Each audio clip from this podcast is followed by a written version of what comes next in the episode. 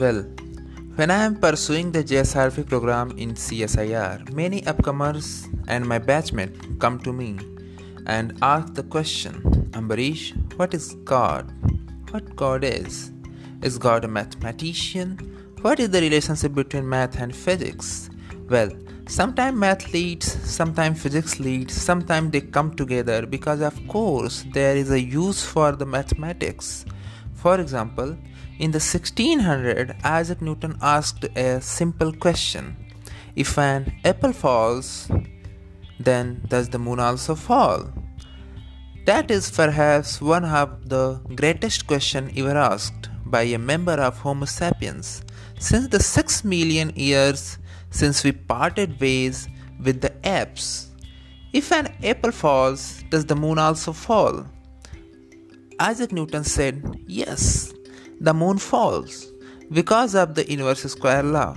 So does an apple.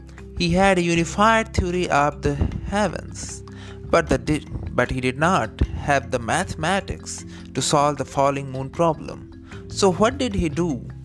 He invented calculus. So, calculus is the direct consequence of solving the falling moon problem.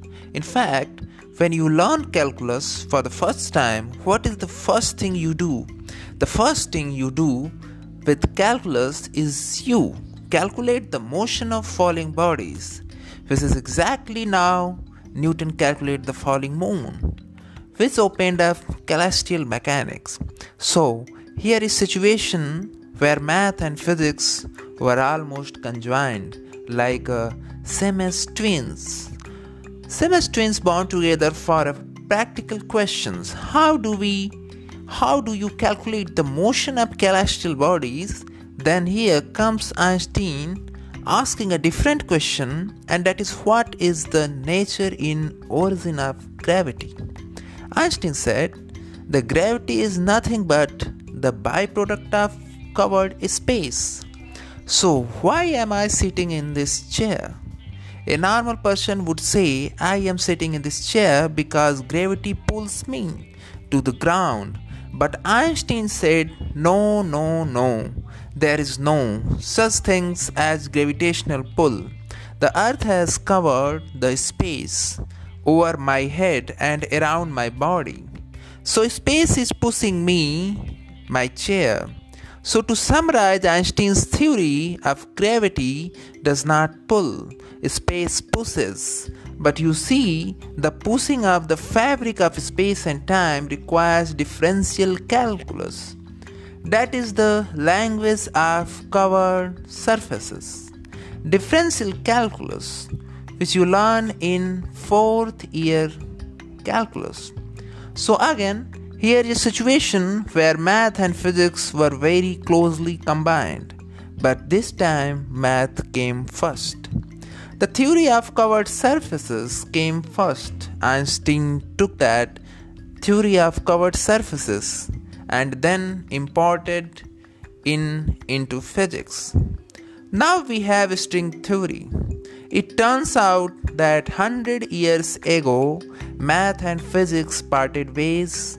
In fact, when Einstein proposed special relativity in 1905, that was also around the time of the birth of topology.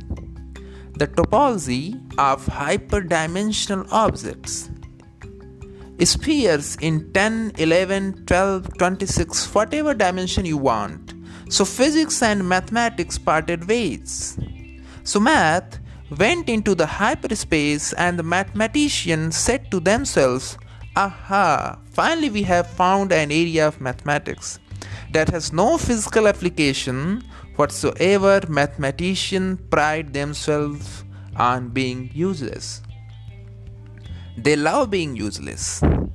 It's a badge of courage being useless. And they said the most useless things of all is a theory of different topology and higher dimensions.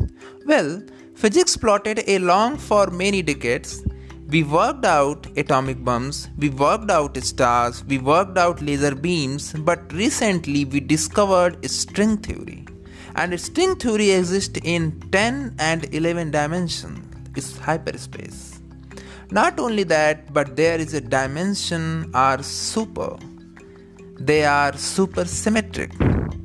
A new kind of numbers that mathematician never talked about evolved within string theory. That's how we call it superstring theory.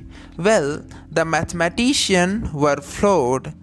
The were shocked because all of a sudden out of physics came new mathematics, super numbers super topology, super differential geometry. All of a sudden, we had supersymmetric theories coming out of physics that then revolutionized mathematics. And so, the goal of physics, we believe, is to find an equation perhaps no more than one inch long, which will allow us to unify all the forces of nature and allow us to read the mind of God.